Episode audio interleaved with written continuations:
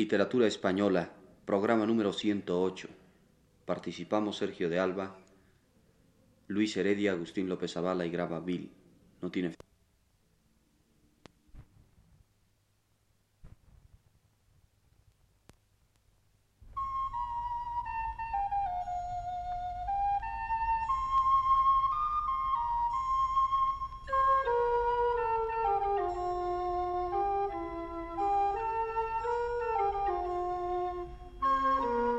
Señoras y señores, buenas tardes.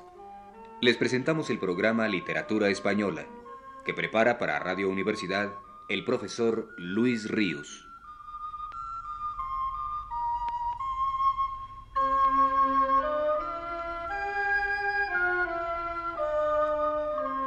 El profesor Ríos nos dice en su texto más reciente, He hablado ya sucesivamente del Rafael Alberti del cancionero popular del Alberti clásico, del gongorino y del sobrerealista. Hoy hablaré de otro camino de la poesía de Alberti, el social. Este nuevo registro de la voz poética de Alberti se empieza a manifestar en 1929, fecha en que compone su elegía cívica, pero el conjunto más importante de poemas de intención política y social anteriores a la Guerra Civil Española es el que se agrupa bajo el título de El poeta en la calle, poemas compuestos entre 1931 y 1935. Para este aliento social de Alberti, el apoyo rítmico de la canción tradicional resulta muchas veces excelente. La verdad es que el aire del cancionero le ha sido siempre benéfico al poeta gaditano, ya sea para la expresión más íntima y lírica como para la política. Prueba de ello es esta canción intitulada Los niños de Extremadura, que corre así.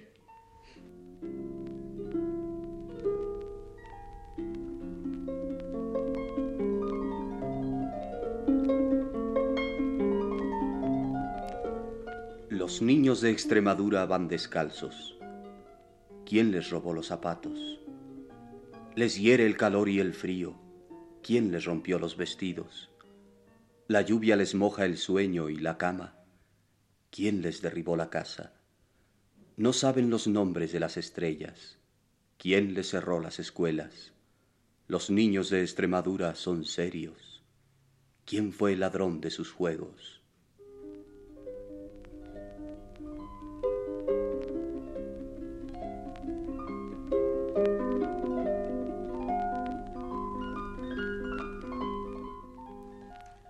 Cierto es también que junto a ejemplos como el anterior, en los que además de expresión social logra Alberti una conmovida expresión poética, en otros casos esta última queda frustrada, empequeñecida o de plano ahogada por el mensaje político que los versos tan obviamente llevan.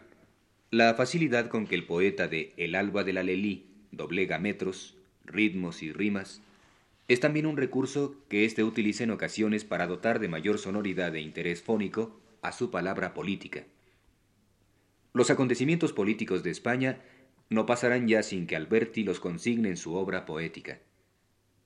La huelga de los mineros de Asturias en 1934 se plasmará en el Alerta del Minero, de esta manera.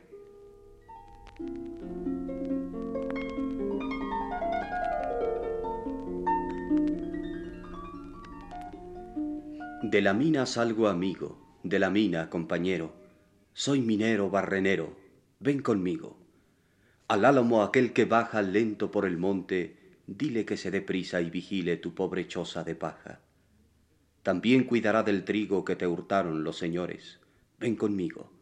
Venid todos los pastores. Eh, muchacho, los corderos, los apacienten los pinos, y vengan los campesinos que llegan los ingenieros.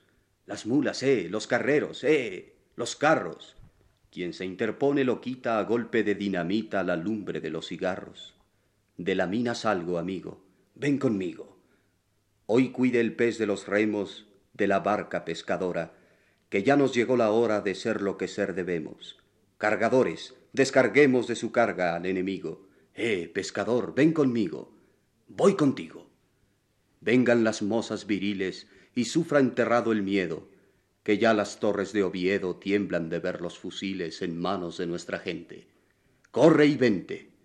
Hasta el viento está conmigo, Sigue la roja corriente. Voy contigo. De la mina salgo, amigo.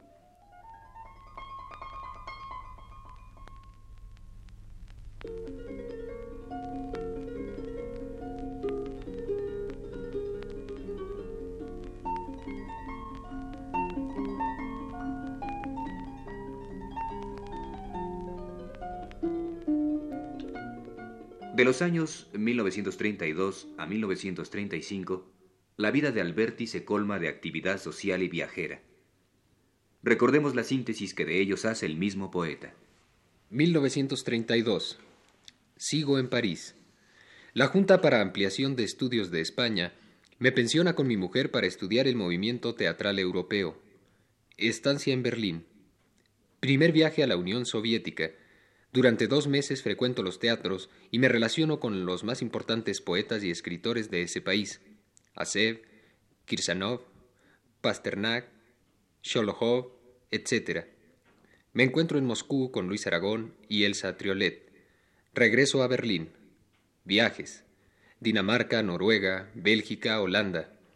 Asisto en Ámsterdam al primer Congreso Mundial contra la Guerra. Lo preside Henri Barbius a quien conozco.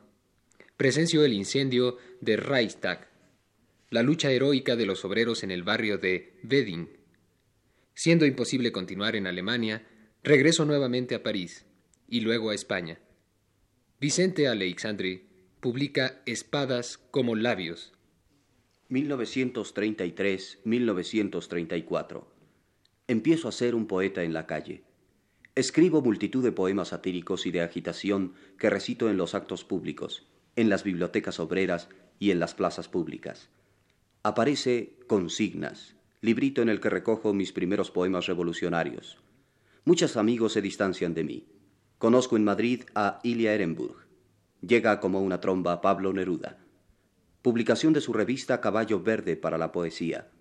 Me regala un hermoso perro ovejero encontrado en una noche de invierno. Le ponemos por nombre Niebla, revelación de Miguel Hernández.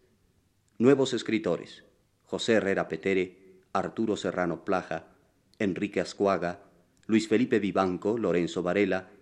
Conozco en un mitin político de barriada a Dolores Ibarruri, pasionaria. Aparece donde habita el olvido, de Luis Hernuda. 1934. María Teresa y yo fundamos la revista revolucionaria Octubre Llega a colaborar en ella Antonio Machado. Cuando estalla la revolución de los mineros de Asturias, me encuentro en Moscú como invitado al primer Congreso de Escritores Soviéticos. Durante él conozco a Gorky, Eisenstein y Prokofiev. También a André Malraux. Siempre con mi mujer viajo por la Unión Soviética. Kharkov, Bakú, Tiflis, Batum, Yalta. Salgo de Odessa y después de una breve escala en Estambul y Atenas desembarco en Nápoles. Paso un mes en Roma como huésped de don Ramón del Valle Inclán, en la Academia Española de Pintura, Gianicolo. No pudiendo regresar a España, quedo nuevamente en París, de donde salgo rumbo a América para dar conferencias y recitales en socorro de las víctimas de la Revolución Asturiana. 1935.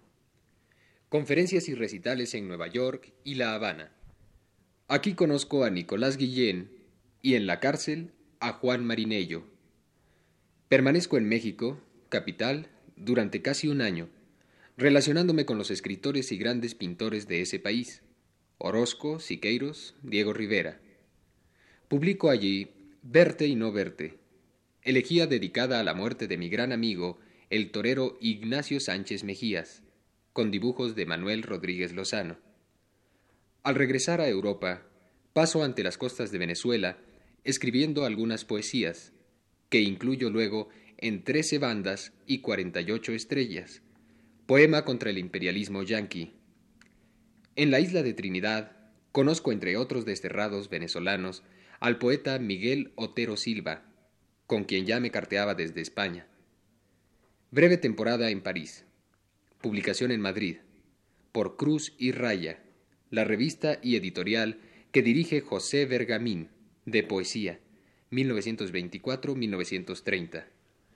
Del libro de su viaje, de su primer viaje por América, en 1935, intitulado Trece bandas y 48 estrellas, al que volveremos el próximo sábado, Recordemos hoy, para terminar este programa, el poema llamado Casi son.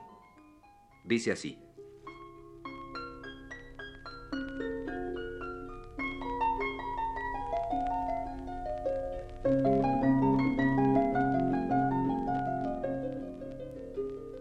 Negro da la mano al blanco, blanco da la mano al negro, mano a mano que Cuba no es del cubano, que es del norteamericano. ¿Ves, ves, ves? El negro va a cuatro pies, el negro baila la rumba, y aunque se vuelva turumba del derecho o del revés, ¿ves? El negro va a cuatro pies. Mano a mano que Cuba no es del cubano. Digo, dice, dice, digo, Digo que el cañaveral sabe muy bien que el central muele con viento enemigo. Te lo dice un negro amigo. Blanco, tú no ves que el blanco va a cuatro pies. Tú tan listo y no lo ves. Los yanquis vienen volando hurracas azucareras, hurracas que hurraqueando hasta nos están llevando el aire de las palmeras. Negro da la mano al blanco, dala ya, dásela ya. Blanco da la mano al negro, dala ya, dásela ya. Y al yanqui que viene y va negro, dale ya, blanco, dale ya. Negro y blanco, dadle ya. Mano a mano contra el norteamericano. Negro mano a mano, blanco mano a mano. Negro y blanco mano a mano, mano a mano, mano a mano.